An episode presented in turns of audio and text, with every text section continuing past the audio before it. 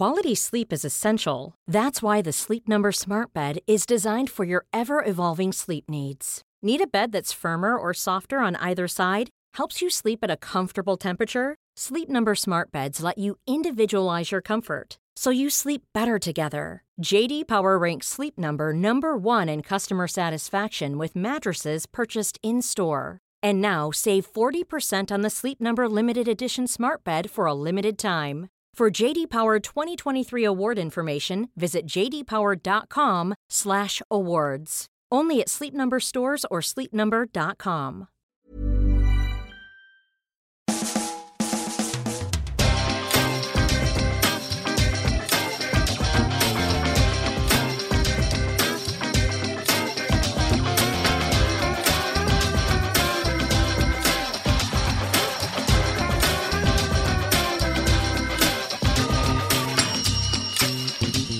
Hello and welcome to a brand new Arseblog Arsecast right here on arseblog.com. How are you? Hope you're well. I'm uh, I'm all right. I think I'm beginning to get a cold, which is unfortunate. It has been raining here in Dublin since well, I don't know actually what time it, it started raining at. It was raining when I woke up this morning at quarter to six, and it's still raining. And we've had two types of rain: heavy rain and unbelievably torrential, heavy, heavy, super heavy rain. It's mental, and it's not great when you've got dogs because dogs do not give a fuck about the rain. They're like, I don't care. I've got fur coat here. I can just shake all that off. So it's been a it's been something of a damp day. This grey, oppressive rain is in some ways symbolic of what's happening at Arsenal right now. There's no sunshine, there's no blue sky, there's no birds cheeping.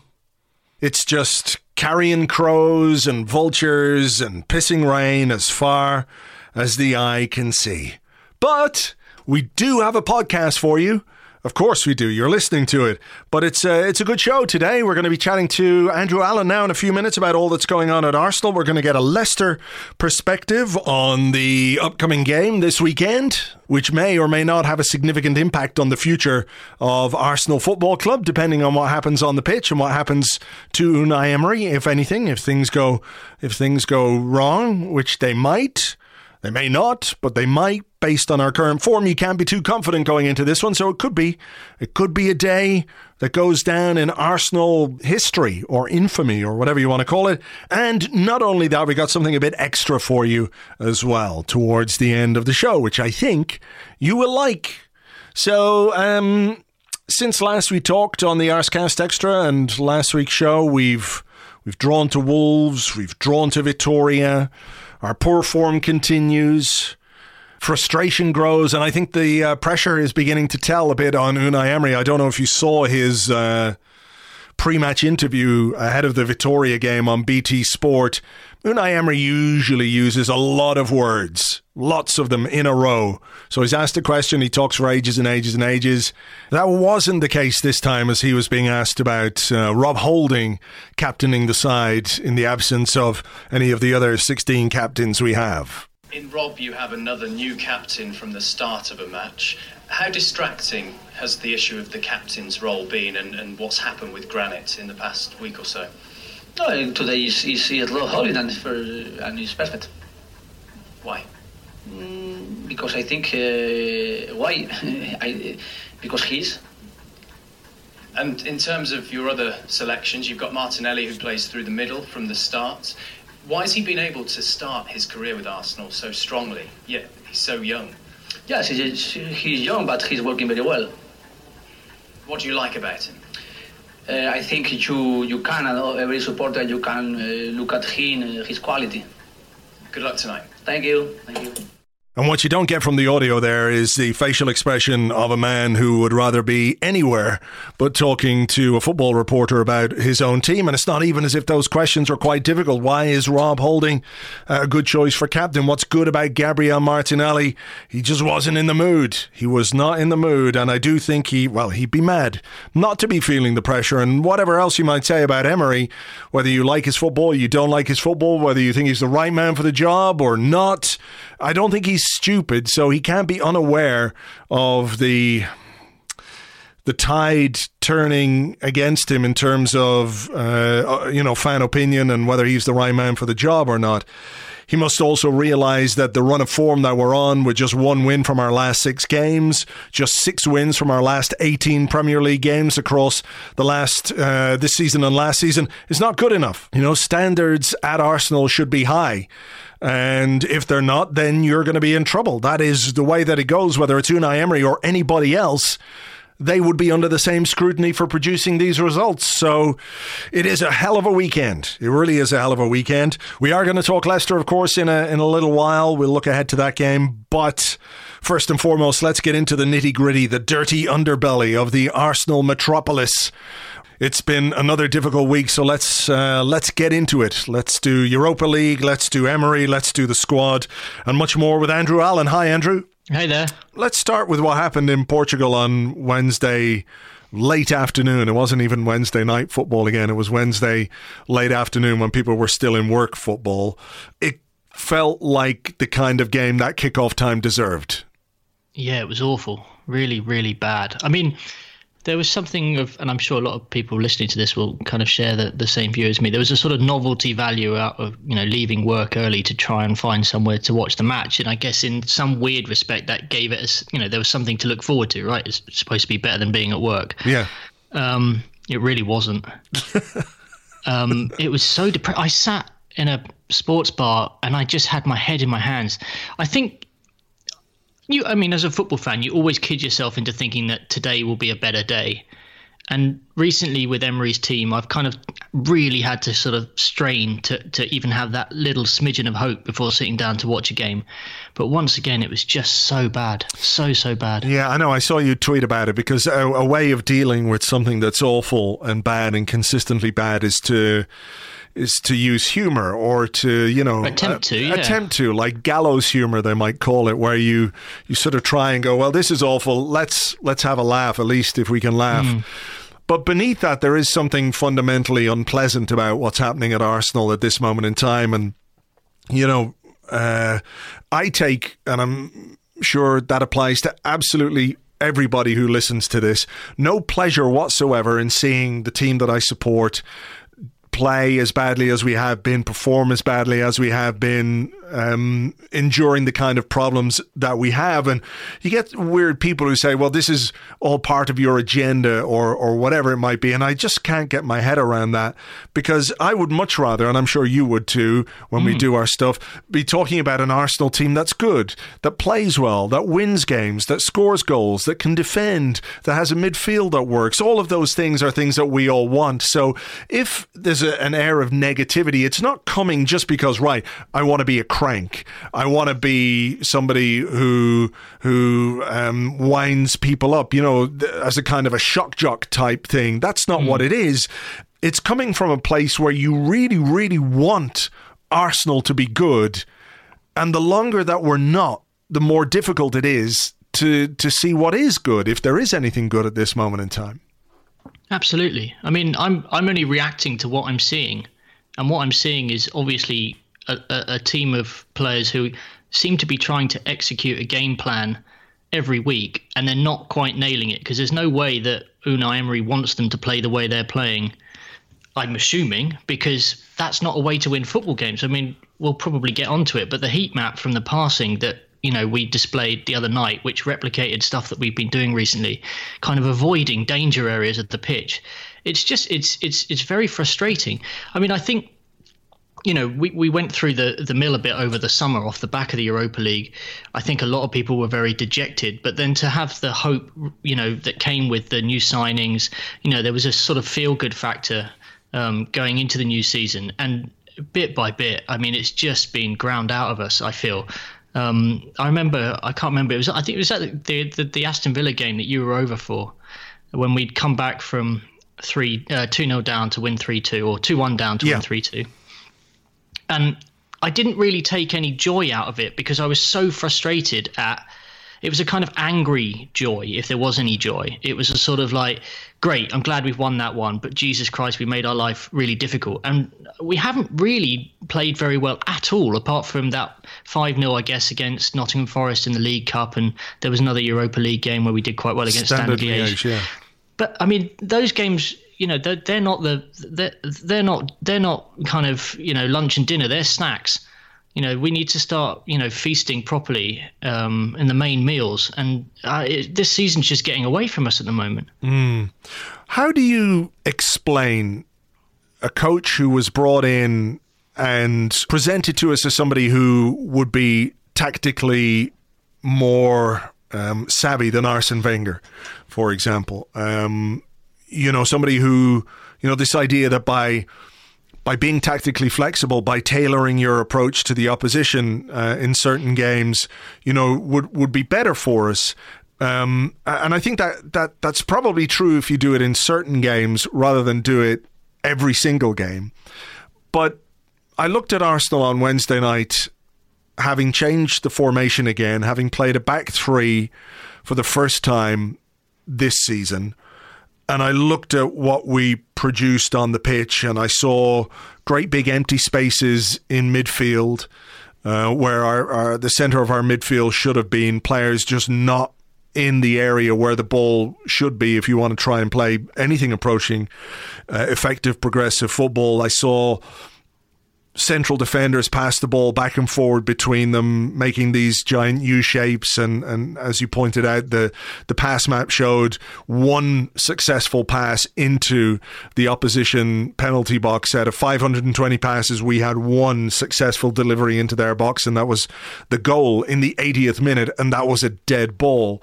So, how, how do you explain this apparent tactical ineptitude with the picture or the vision of Emery as, as it was sold to us? I mean, it, I I think it's it's really difficult. I think you pointed out that you know he he seems to really really struggle with games against sides that Arsenal fans traditionally would just assume we'd win. You mm. know, hmm. our our quality and our ability to just play free flowing attacking football would see us overcome in the end.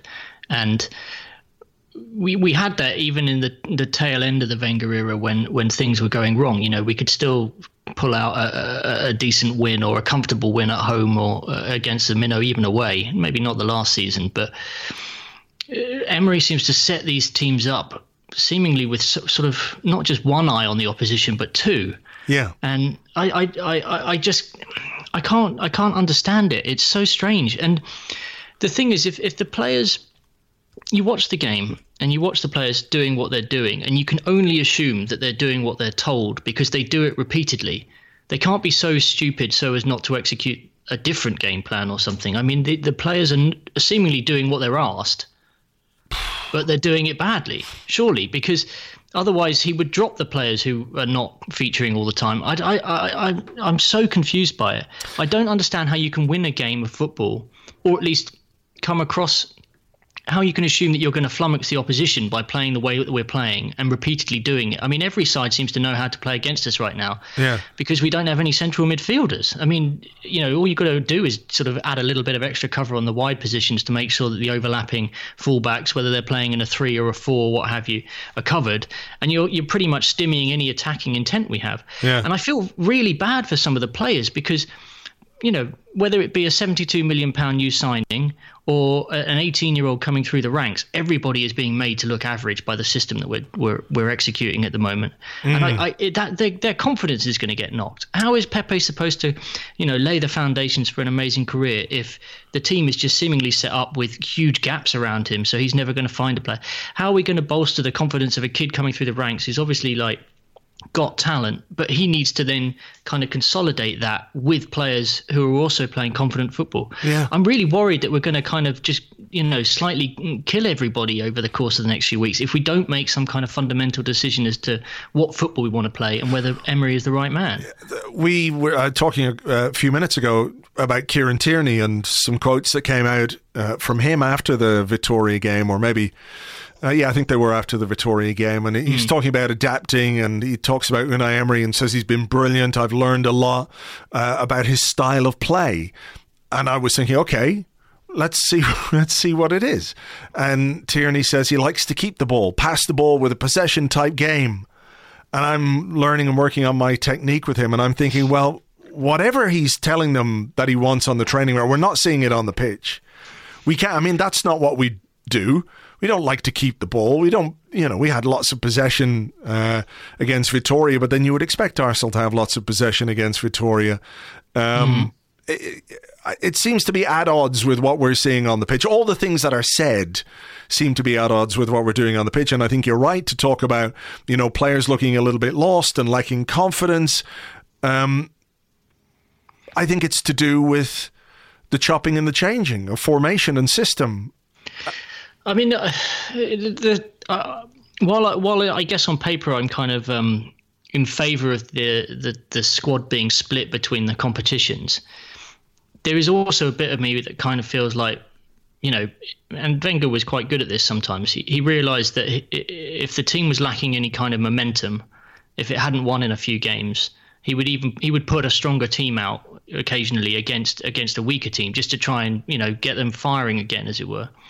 Uh, the fact that we kind of completely take Lacazette out of the game or uh, Aubameyang out of the game, take Özil out of all of these games, um, I feel like we're kind of not maybe making the best use of some of the game time that we have available to us to kind of build the automatisms that you know Wenger and Mertesacker used to talk about. You know, there's some of the relationships between like I don't know whether Tierney's going to play with you know Saka in front of him in the next game or if he's going to play with you know someone else. Um, or know, if he's going to build play a relationship with Aubameyang, or if he's going to play at all. I mean, I, I, I find that level of kind of confusion really quite odd.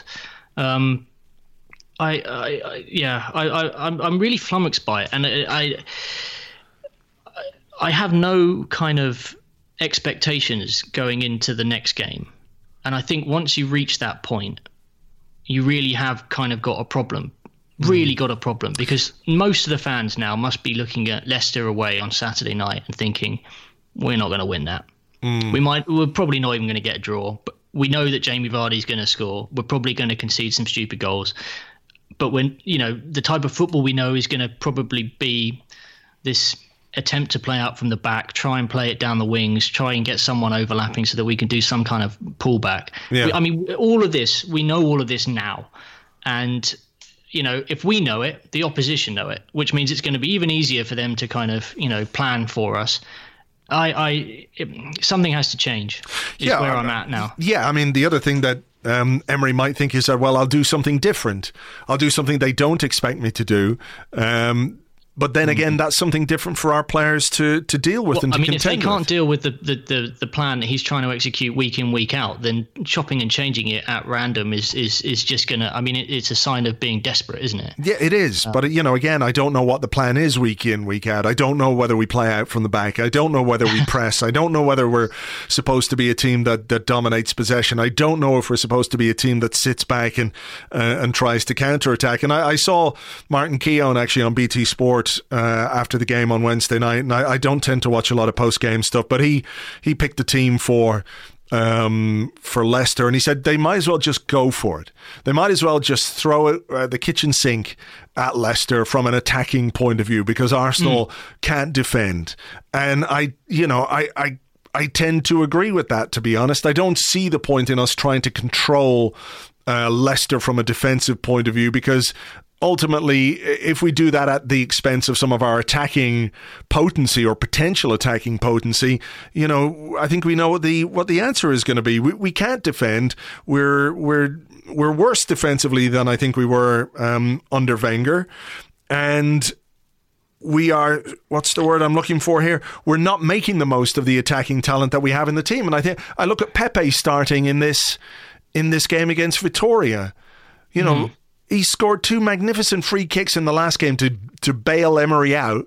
He didn't even get off the bench against Wolves, and he plays him 90 minutes in a game against Victoria. And maybe, you know, I'm projecting, but I looked at him and I looked at a player who looked a bit pissed off that yeah. he was he was being asked to play in this game. And it's not that he wouldn't go out and do his best. And of course, every player, you know, when you're asked to play, you play and you do your best and you respect the decisions and, and all that kind of stuff. But when you're a 72 million pound club record signing and you've taken a step forward by scoring those two free kicks, got a bit of a confidence boost, and the next thing you know, you're being played in. Uh, uh, I won't yeah, say I a mean, meaningless game, but a game he did not need to play in. Well, I, I, I absolutely do not understand why he didn't come on against Wolves. No, me or, neither. Or, or, or didn't even feature at all. I mean, you know, I would have had him in the starting lineup. Yeah. But you know, I, at this point, I think trying to second guess Emery's selections is, is really quite difficult. I mean, we've now got a really weird situation, basically due to him, where we've isolated our Mesut Ozil. We've now got a captaincy situation where, you know, the guy who was picked by the squad and by him has, within the space of a few weeks, lost it, and can, you know, as far as I can see, is probably not going to be included in the squad anytime soon. So we've lost two midfielders there just by him, you know, his own incompetence as a manager, as a people person. Um, you've got a, a, a Spanish midfielder last night who definitely was not supposed to be sitting as a deep midfielder. Had no idea what he was supposed to be doing. Got deeper and deeper repeatedly during the game. I mean, you noticed. I think it was Gilberto who was in the studio next to Martin Keown last night. I could see he was just, you know, what on earth are they attempting to do? Yeah. Um, you know, you've got youngsters. Poor Joe Willock, you know, who's shown so much ability so far this season. And you put him into a system where he's basically constantly on his own in the centre of a park, surrounded by three opponents, trying to wriggle out of situations, growing more and more frustrated. The length that players have to make passes seems crazy. You know, you see them all doing these rondo kind of like exercises pre-game where everyone's within about four or five yards of each other, and by the time they get on the pitch, they have to play the ball twenty yards. Yeah. Um, Did you see the thing last night or in uh, before the Vitoria game where they were using uh, the ball boy. the ball boy, and I thought Yeah. people were saying, "Oh, that's that's, yeah, isn't that nice? That's sweet," and I was kind of thinking, it's not though. I mean, it's nice for the ball boy. Yeah, But it's won not- a game in six, so Yeah, maybe yeah, concentrate a bit. Yeah, a bit more focus, lads. Yeah, I mean, I, at this point, it becomes very easy to pick holes in a lot of things. I, I, I the one thing I don't really want to do actually is, I'm at the moment not blaming the players. I feel like the players are trying to do whatever it is that Emery's asking them. He's just obviously not able to communicate it properly. I don't feel like the players are lacking in effort. Um, but they, like us, seem to feel like there's an inevitability about things. I mean, when we went one 0 up the other day, I, I mean, I laughed. I laughed when Vitoria scored. Um, my laughter very quickly became, you know, annoyance because it looked very. It looked very likely they were going to grab a winner, despite the fact there was barely any time on the clock whatsoever. I mean, the Yeah. fact they t- squandered two other chances, we completely went to pieces. Absolutely went to pieces. If the game had gone on for another ten minutes, we'd have conceded probably twice um, we were lucky in a way that they scored so late. Yeah. And that's ridiculous. That is really, really ridiculous. But that's the sign of players who just cannot keep it together. Their confidence, they're just completely freaked out, Scared.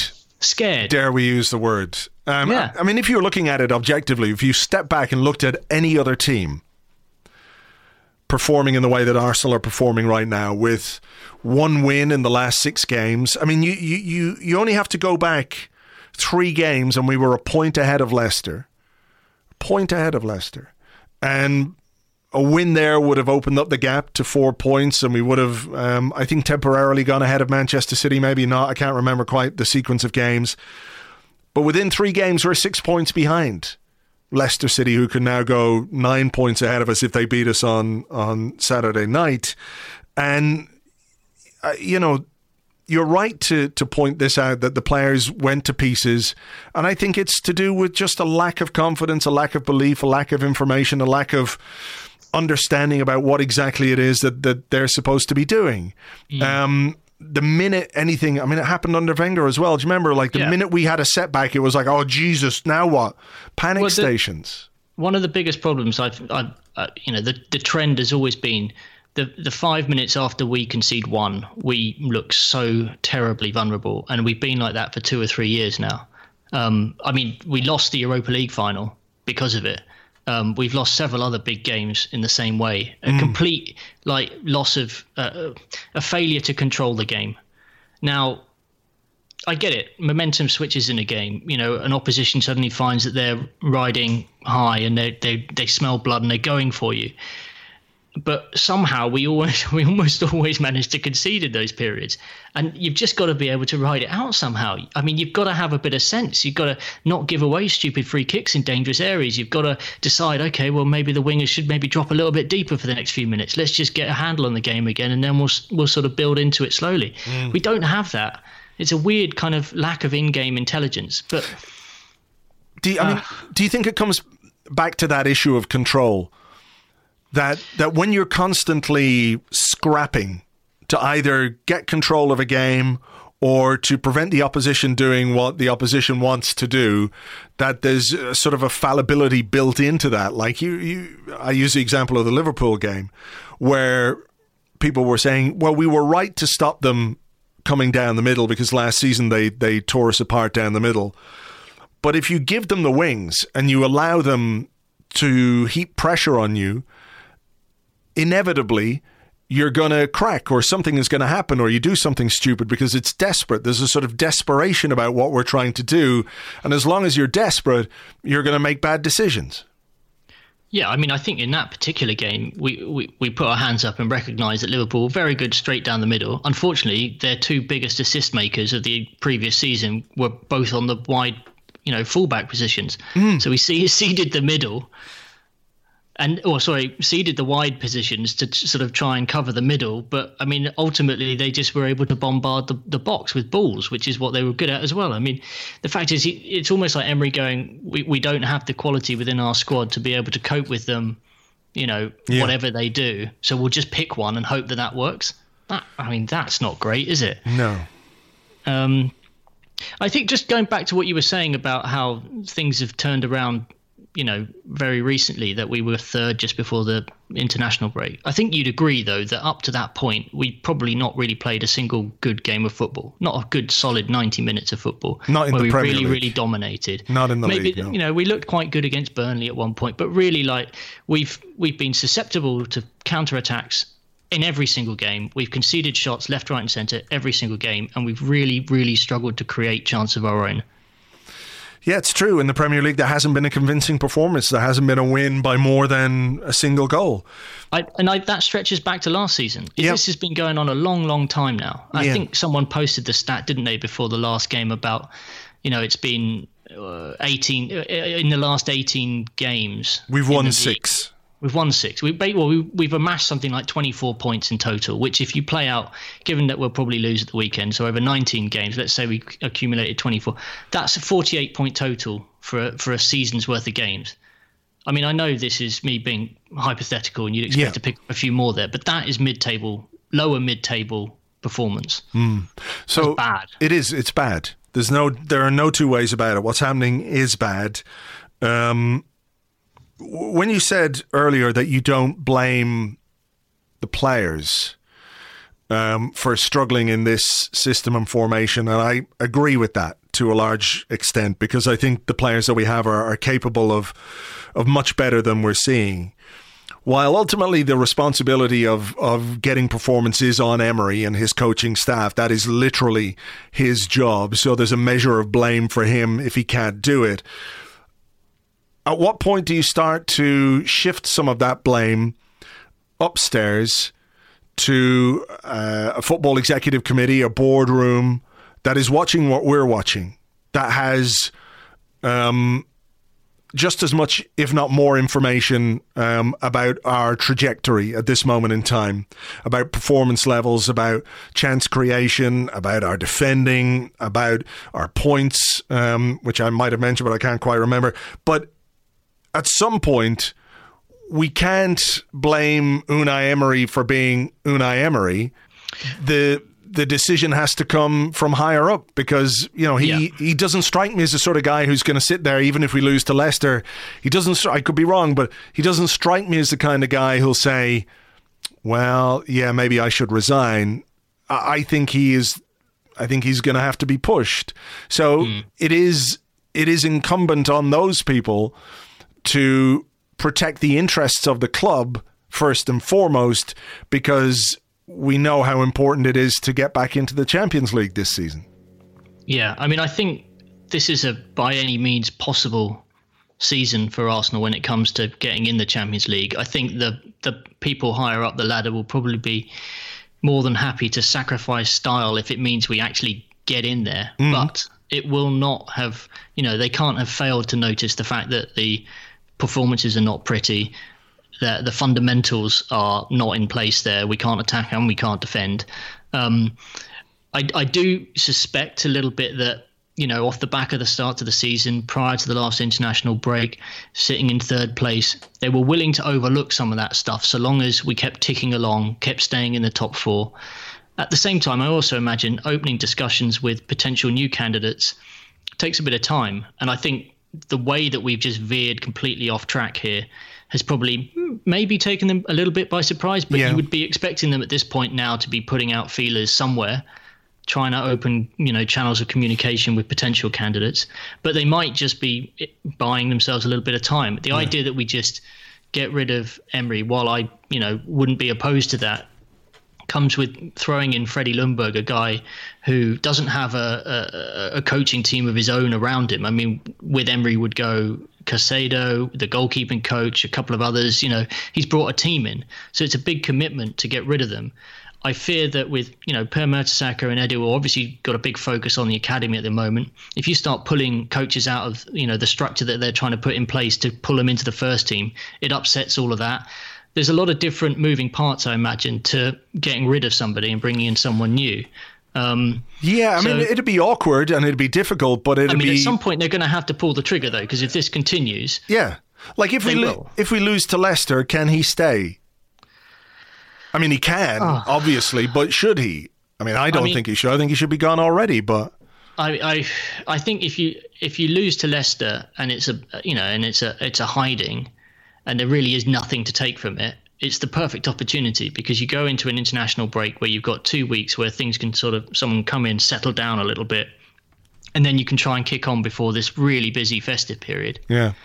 Um, you leave it and then you decide to do it in a couple of games' time I'm not really sure where the benefit of that is, but you know, if we were playing half decent football and losing, if you could see that we were trying to play a type of football that we were close to playing but not quite, but doing what we're doing is just playing bad football week in week out and not getting the results we want.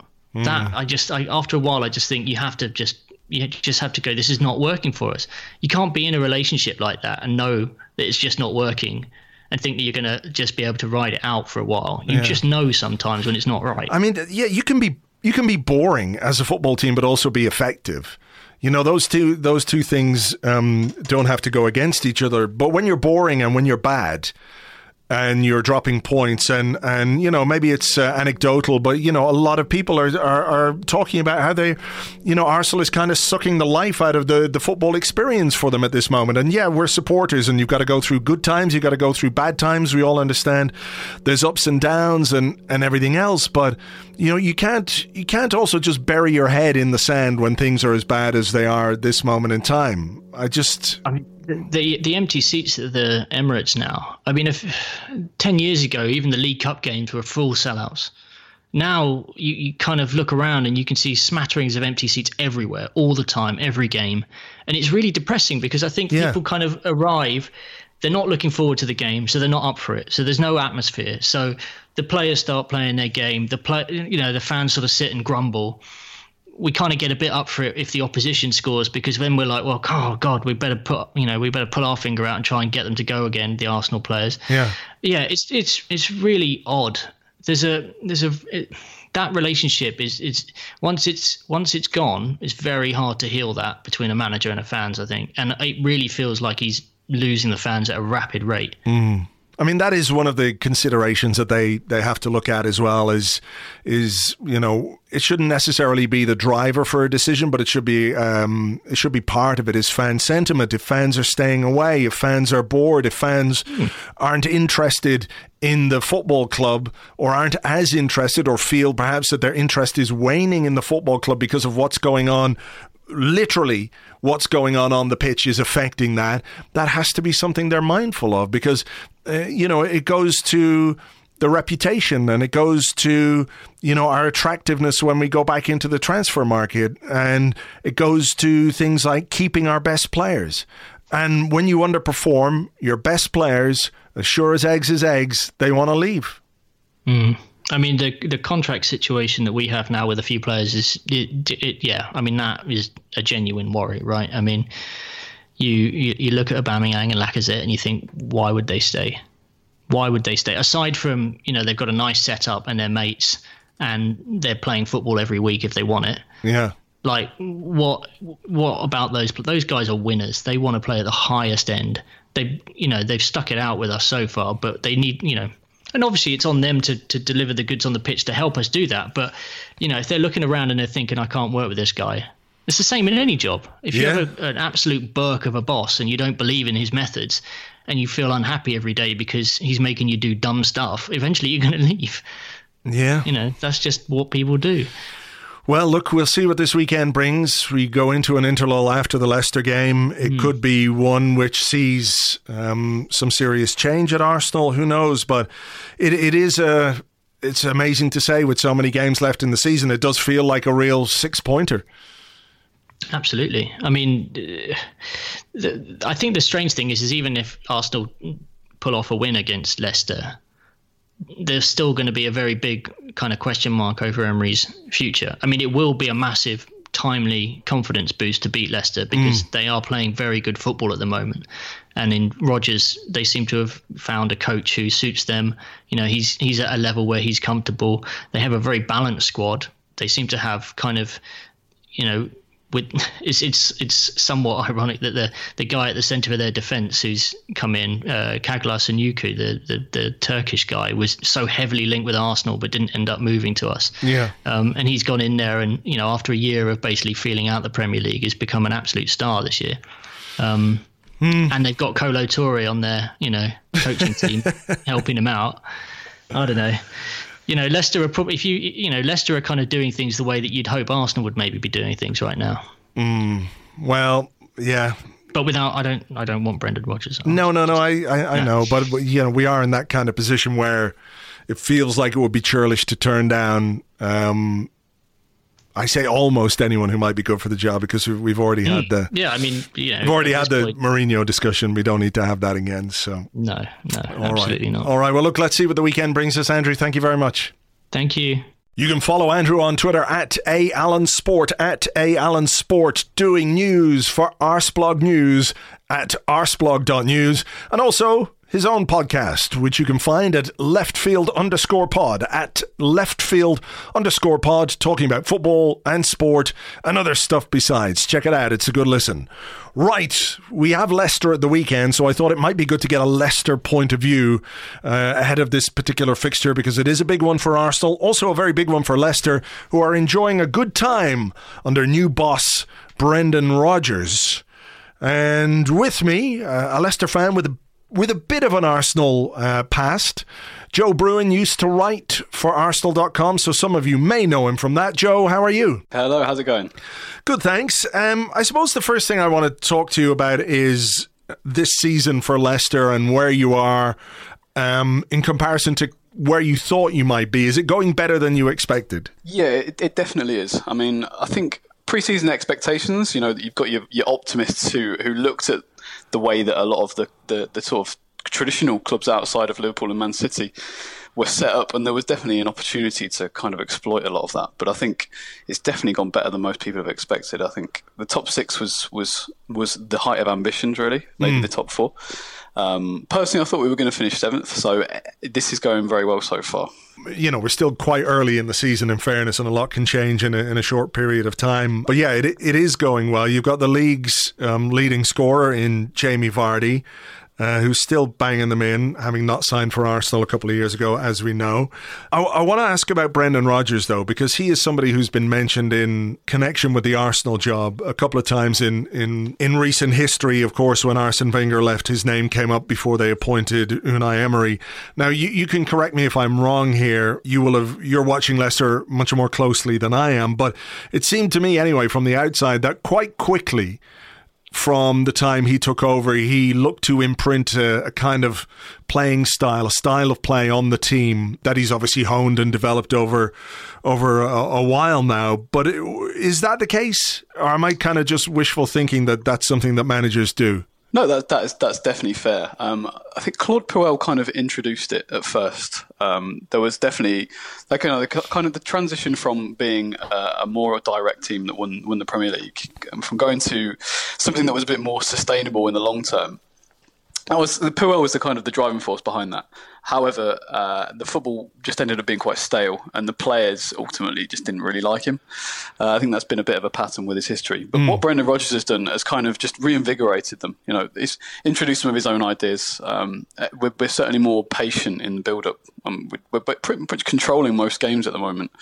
Um, and it, it's kind of just seen in things like you know Wilfred Ndidi not taking shots from 30 yards and, and firing them into rows double Z.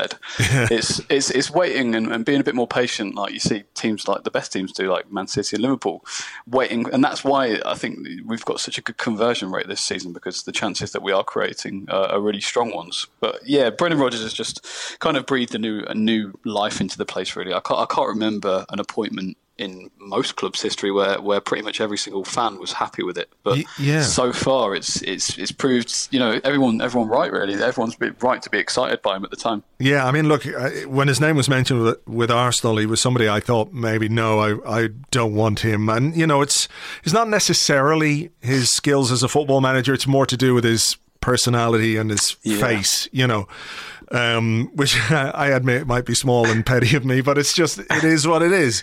But he does seem to have um, consolidated Leicester and, and the way that you're playing and the the way that you're performing, the way that you're attacking, the way that you're creating chances, uh, which is a, an issue for Arsenal, of course, really is is very impressive. Uh, it feels like everybody is, uh, you know, players and fans are on board with what he's doing.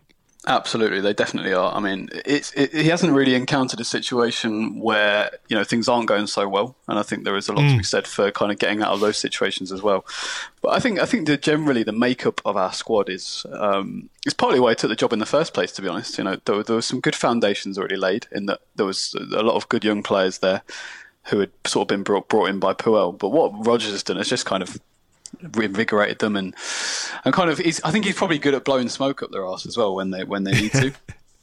you know, you look at someone like James Maddison, for example, who was already good last year, but he's just even better this year. And you can imagine someone like Rodgers to just go in, uh, put his arm around him, tell him he's great, and and just carry on doing what he's doing. And I think it doesn't take much sometimes for a player to just switch on and, and just be that little bit better if they're getting the right sort of encouragement around them but it's just it's just a situation at the moment where everything is going right, and, and it, it's quite it's quite unnerving actually. I've got to say. well, look, you know, from somebody uh, whose club uh, uh, uh, looks like everything's going wrong at this moment in time, I'd rather be where you are than, than where where, where yeah, Arsenal definitely. are at this moment in time. But it, it feels quite similar to the title-winning season in that if you ignore Man City and Liverpool, mm. it's just it's just so open from there, and you know, that our, te- our team is better than it was then. You know, we were we were we were very well organised that season, and we're really good at grinding out uh, wins, basically. But yeah. this year, we're we're more of a front foot team, and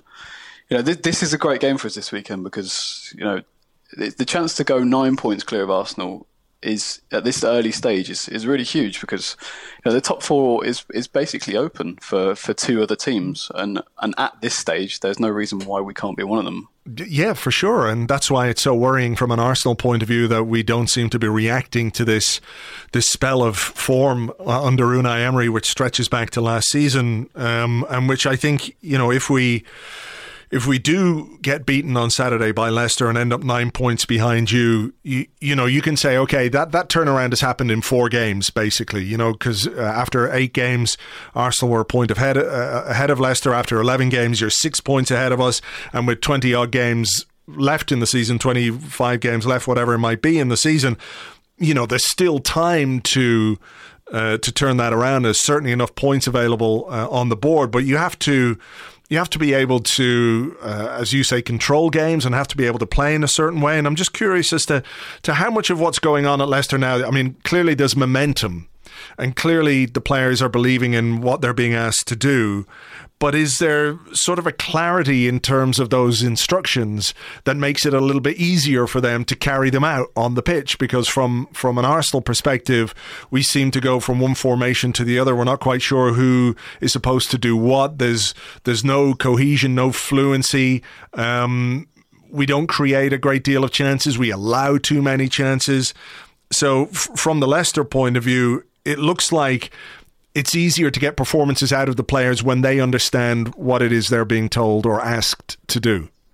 Yeah, I think there's, there's def- definitely a lot to be said for that. But I think it, it partly comes from uh, from your club as a whole. I think um, I think Rodgers has been definitely allowed to kind of have a, a good free reign with this team. Um, he, the, the difference between this season and, and last season is just the, the, the, quality of control is just so much better.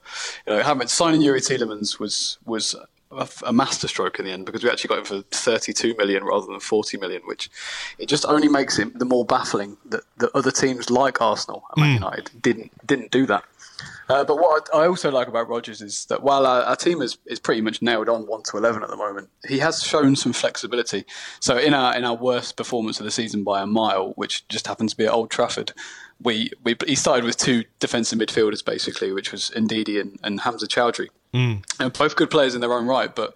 Um, not not quite good enough together to control the game, and, and there was just too much space ahead of them, and it didn't work out. So in the next game, which I think was was Tottenham at home. Um, he just played the one in, in Ndidi and, and added a bit more creativity in the middle, and you know the result was was a positive one, and he's he carried that on ever since. So he, he's he's not it's not predictable as it was under Puel.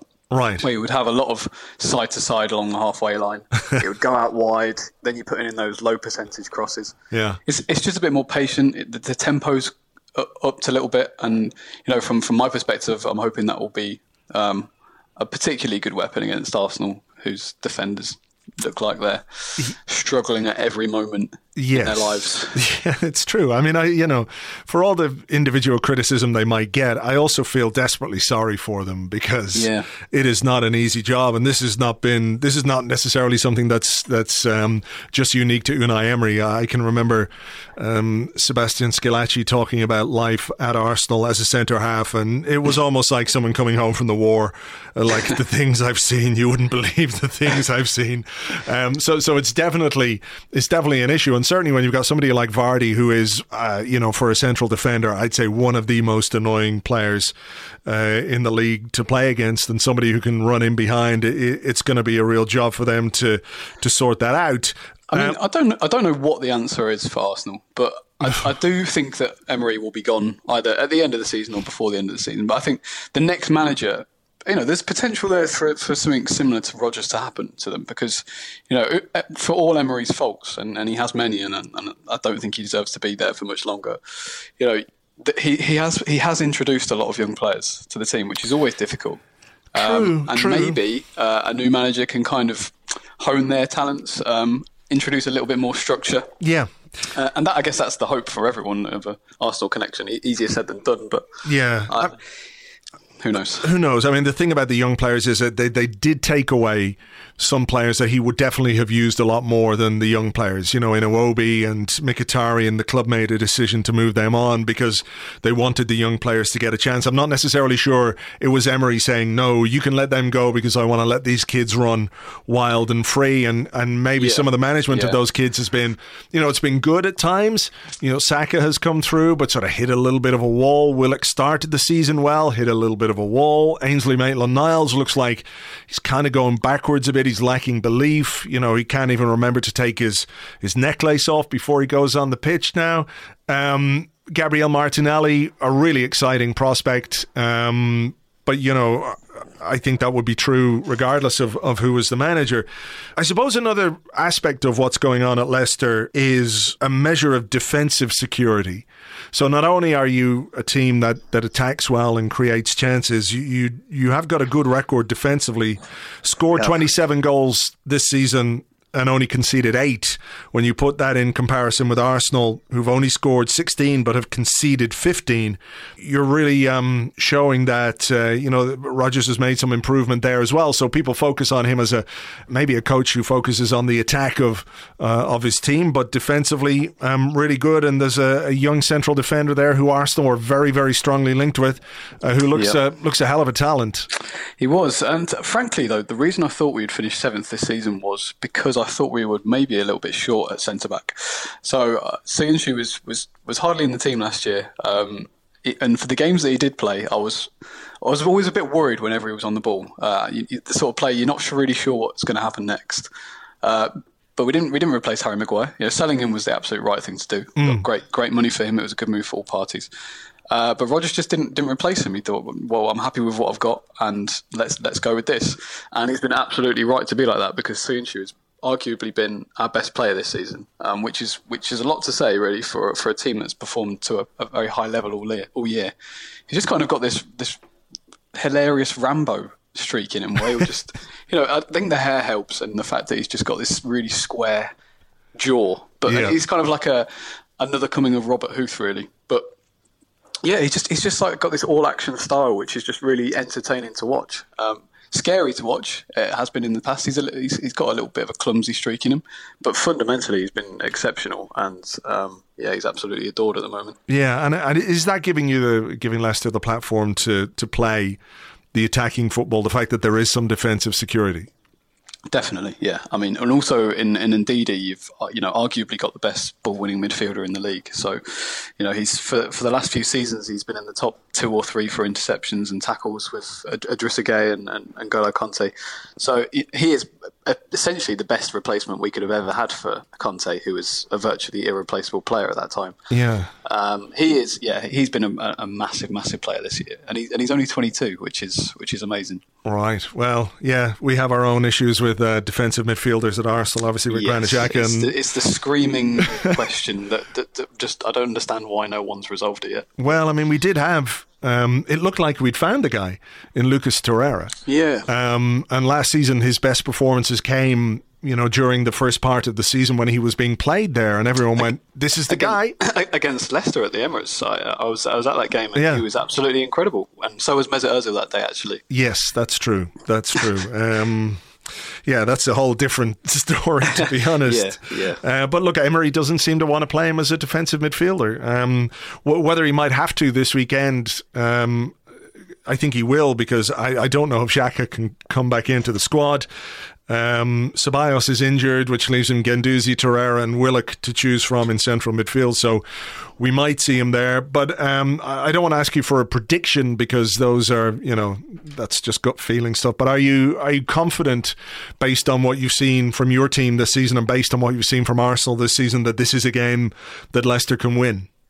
Yeah, I mean I don't want to set set myself up for a fall. No, sure, There is no reason not to be confident at the moment, given the way you know we're, we're playing like a, a sustainable ty style of football, and you know while the the conversion stats probably aren't sustainable because they're so good.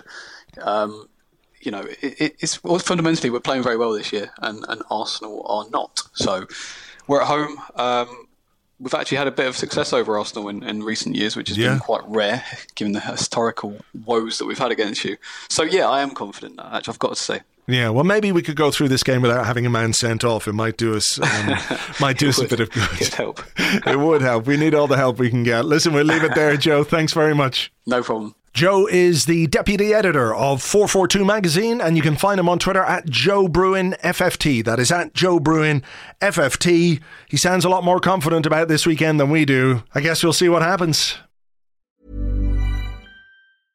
Quality sleep is essential. That's why the Sleep Number Smart Bed is designed for your ever evolving sleep needs. Need a bed that's firmer or softer on either side? Helps you sleep at a comfortable temperature? Sleep Number Smart Beds let you individualize your comfort so you sleep better together. JD Power ranks Sleep Number number 1 in customer satisfaction with mattresses purchased in-store. And now save 40% on the Sleep Number limited edition Smart Bed for a limited time. For JD Power 2023 award information, visit jdpower.com/awards. Only at Sleep Number stores or sleepnumber.com. Mom deserves the best, and there's no better place to shop for Mother's Day than Whole Foods Market. They're your destination for unbeatable savings, from premium gifts to show-stopping flowers and irresistible desserts. Start by saving 33% with Prime on all body care and candles. Then get a 15-stem bunch of tulips for just $9.99 each with Prime. Round out Mom's menu with festive rosé, irresistible berry chantilly cake, and more special treats. Come celebrate Mother's Day at Whole Foods Market.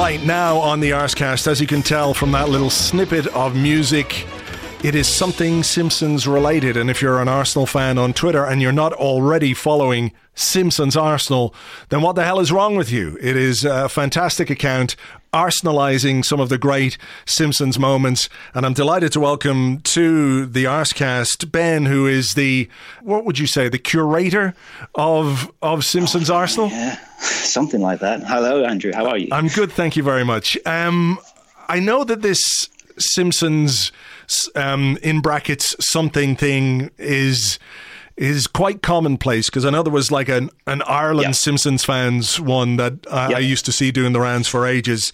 Um, so I mean, I, I, guess you were inspired by by one of those in particular, or was it just the the? Uh, I didn't actually know about them. Oh, really? started, yeah, yeah. So I've I've since found there's that one. There was the there's like a Scottish football one, which right. looks pretty good, but the context I don't really understand understand a lot of it. Um, but when I, I mean, when I started it, it was, it was in February, and we'd we just lost to Bate away, and um, that was when. Do you remember when Ozil posted the the Dennis Bergkamp quote? Oh yes. And yeah, and it was just a mess, and everything was everyone hated everyone, and I was just posting a few Simpsons gifs on my normal account, and I quite enjoyed it. I had a look. I thought, is there a dedicated account that does this? And there was. There's an Arsenal Simpsons account Right. But it had hadn't been active for years. I think 2017. So I thought, I'll give it a go myself. Pick up the and, baton. Um, yeah, exactly. And it was pretty basic when I started. I was just getting gifts from Google, um, and then I discovered Frinkiac.com, which allows you to make your own, and then that just opened up like a whole new level of creativity. Right. So this was like, you know, despite these things going on elsewhere, you were sort of you were you you weren't necessarily influenced by them. No, um, that's no. I mean, you, funny. You kind of you know you get you kind of get into your own little bubble on mm. social media, um, and that was it. I mean, I was yeah. Um, I, there's now I think there are now two Liverpool ones. Right. There's a Norwich one, a Newcastle one. Norwich Simpsons. no, honestly, honestly, no, I think it's like Norwich Simpsons memes. Right. Um, as a general English football one as well. So there's there's quite a few popping up. Yeah, for sure. Right. Okay. So you know, you start posting these things. I guess the question, the first question I have is that I'm always, you know, I, am a big fan of The Simpsons. Well, I was a big yeah. fan of The Simpsons for yeah, yeah, for maybe what the first eight, ten years, and then I, I haven't really, I haven't really been looking at it since. And I guess no you know the golden years of the simpsons is where is where all this stuff is coming from anyway so you don't necessarily need to yeah. be you don't need to be up to date i guess but how do you look at what's going on and then think of a thing from the simpsons that's relevant yeah. to it because when you put them out i go oh my god of course of course.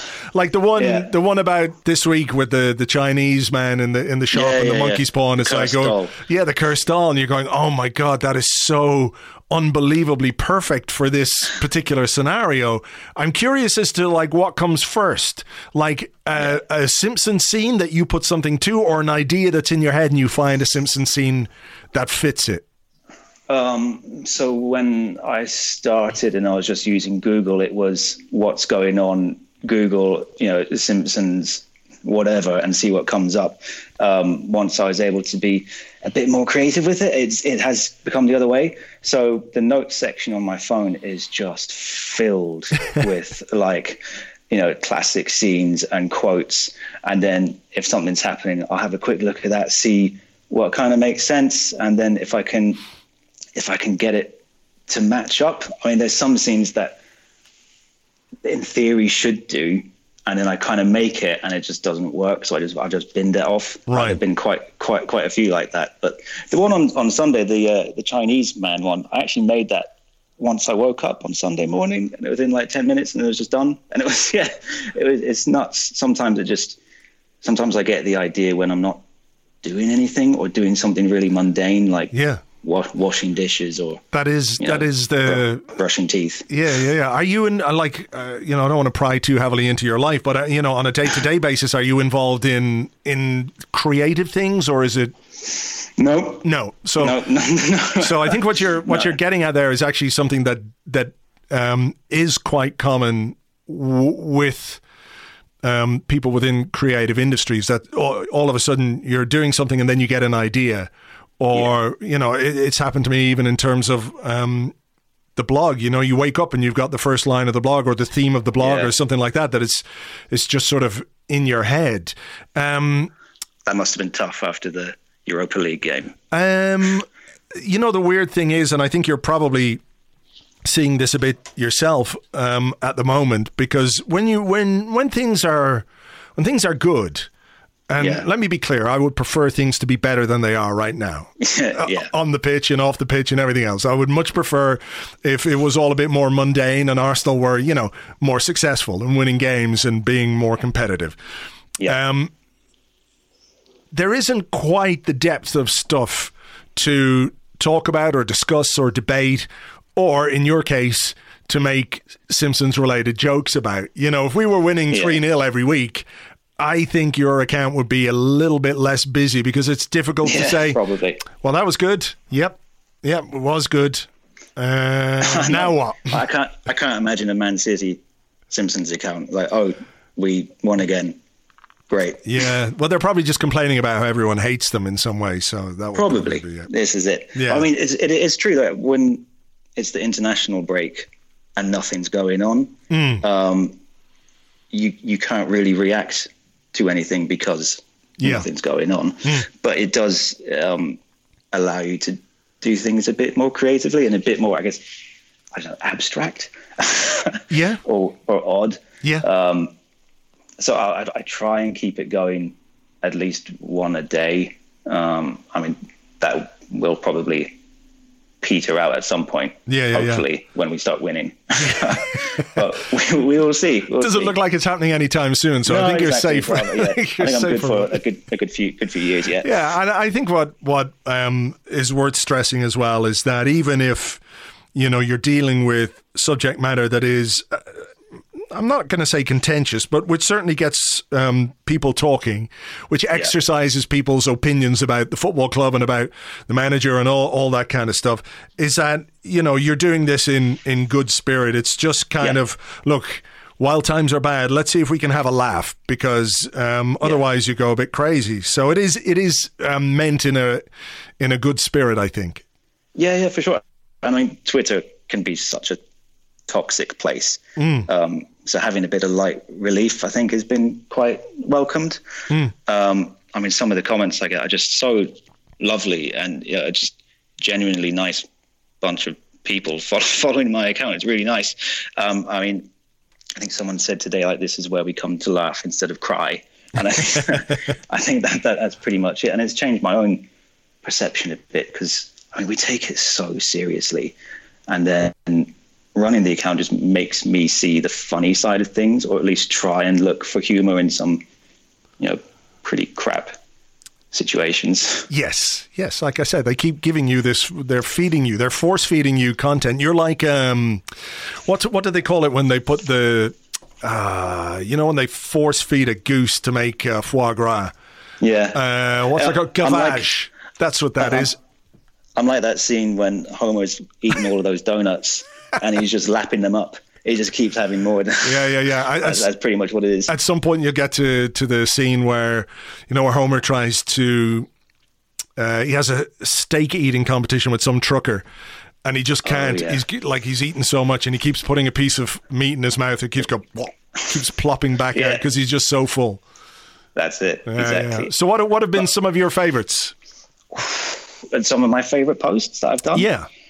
Um, God, I like the, the kind of the really just odd ones. Like there's a one I did about Kieran Tierney, um, how he was teasing us with good performance in the cups, and it's you know when groundskeeper Willie is doing the the basic instinct thing and he's uncrossing his legs, and then just at his crotch I put better than Roberto Carlos. Yeah. Um, and that that that took a while. I, mean, I had groundskeeper Willie's open crotch on my screen for a long time to get that right.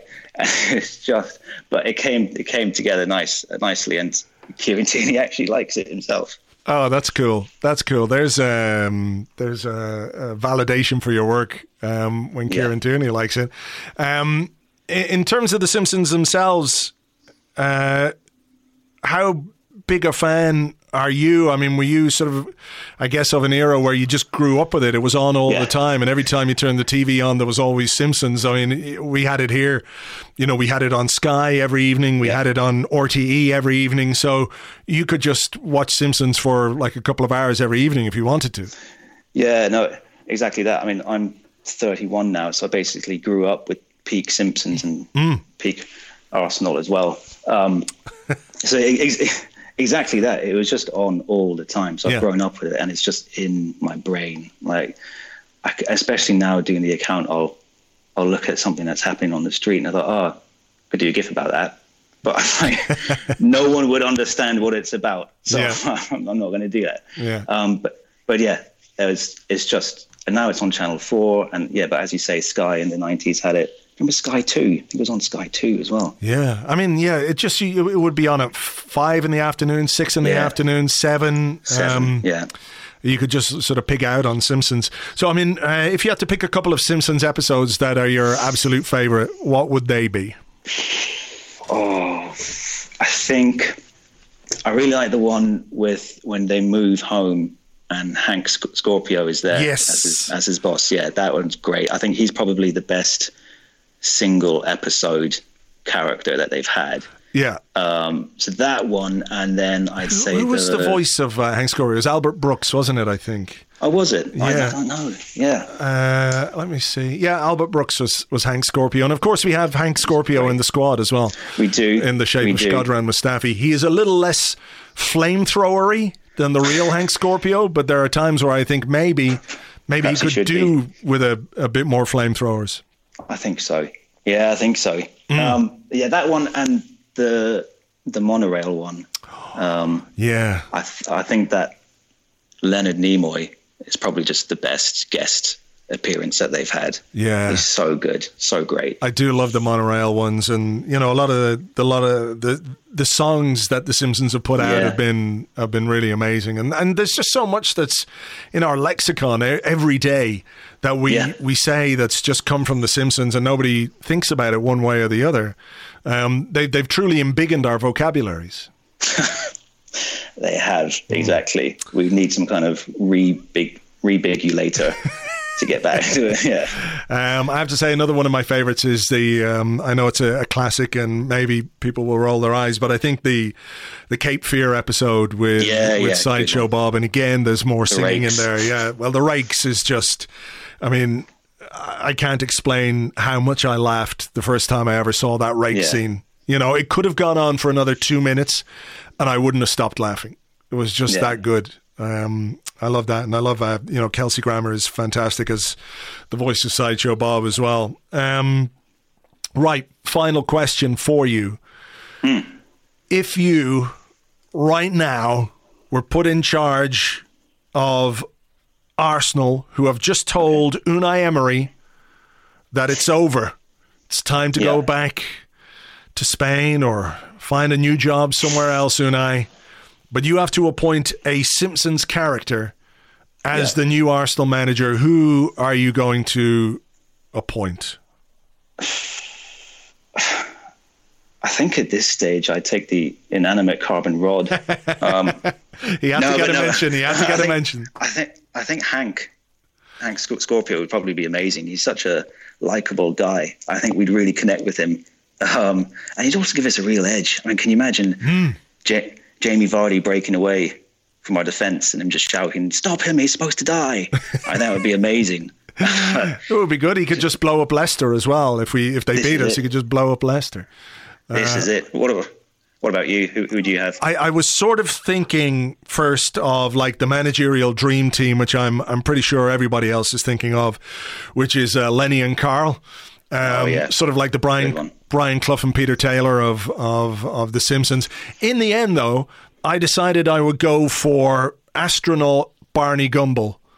Oh yeah. So when Barney when he gets was all clean. yeah, he was all clean and sober, and he was able to do like backflips and all that kind of stuff. I feel like we need that that young, vibrant uh, energy that that sober Barney Gumble would bring. Eventually, he would lapse back into his hopeless alcoholism, um, uh, and it would That's all go horribly wrong. But for a while, I think he would invigorate the team. So, uh, astronaut Barney Gumble for me, I reckon. Good. I think Nelson could probably do a job as well. or ha ha, I should say. Yeah. All right. Well, listen, Ben, uh, congrats on the account. It really is very, very funny. If you're not following it already, it is at Simpsons Arsenal. Um, and I look forward to uh, what this weekend brings us. Yeah. Thanks, Andrew. Can't beat a good bit of Simpsons. Thank you to Ben and to at Simpsons Arsenal. Can you imagine the scene this weekend if Arsenal don't get the right result? Unai Emery makes his way out of the dressing room approaches the away fans, stands there with his with his arms out. I bring you love. It's bringing love. Don't let it get away. Break its legs. Kill it. Kill it. And when we talk about um, the Simpsons having an impact on modern life and culture, every time I hear that song "Downtown" by Petula Clark, I sing it in, in groundskeeper Willie's voice. I'm pretty certain that I am not alone there. Anyway, it's all very entertaining. Let's hope Arsenal can provide some entertainment this weekend. It is a big game. It's a big game. Whatever you think about the manager and what impact a bad result might have on him, a bad result will also have a big impact on Arsenal as well. Um, it is possible to uh, to not lose and still make the kind of change that I think we need to make. So let's hope we can do that. Let's hope that the powers that be have got their heads together. Let's hope that we don't fall further behind in the race for the top four because it's going to be more and more difficult if we do. So look, your guess is as good as mine about, you know, how we're going to play, what formation we're going to use, what team selection we're going to have. Um, no doubt we'll be scratching our heads beforehand and probably during, and I don't know what we're going to be thinking afterwards. I just don't know. It's impossible to predict anything with this Arsenal side at this moment in time. Um, our inferiority complex when we face smaller opposition is is manifestly obvious. I just wonder if, given that we're we're perceived as kind of underdogs going into this one, it might provoke a kind of response or, or a performance, the likes of which we've seen from Unai Emery's teams when we play a North London derby or when we play one of the other big teams uh, in the Premier League. Let's see what happens. I can't say I'm that confident. Um, but it will give us plenty to discuss on the blog over the weekend and, of course, on the Arscast Extra on Monday with James. So join us for that. Please share the podcast with your Arsenal supporting friends who might not be listening yet, who haven't got into the joy of podcasts. There are still lots of them out there. Give us a recommendation, give us a share, uh, say something nice on iTunes and give us a review, whatever it might be. We'd appreciate it. If you don't want it, that's fine. Also, have yourselves a fantastic weekend. Football um, will have a big part in that, of course, as well. But aside from that, have a great weekend, and I will catch you on the next show with James on Monday. Until then, take it easy. Cheers. Bye bye.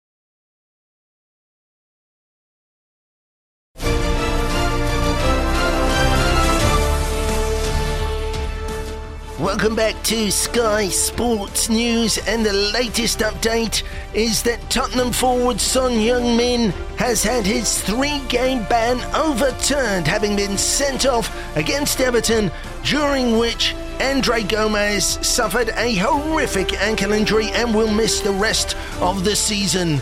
Tottenham made an appeal to the FA. Mauricio Pochettino wrote a letter which we have here in front of you. It says, Dear FA, cheers, son's crying.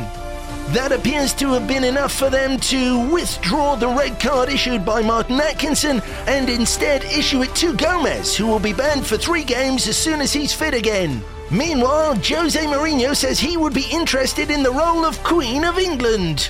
Speaking earlier today, Jose said, He's 93.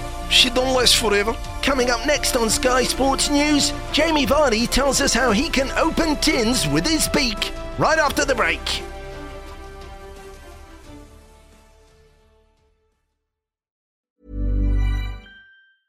Mom deserves the best, and there's no better place to shop for Mother's Day than Whole Foods Market. They're your destination for unbeatable savings, from premium gifts to show-stopping flowers and irresistible desserts. Start by saving 33% with Prime on all body care and candles. Then get a 15-stem bunch of tulips for just $9.99 each with Prime. Round out Mom's menu with festive rosé, irresistible berry chantilly cake, and more special treats. Come celebrate Mother's Day at Whole Foods Market.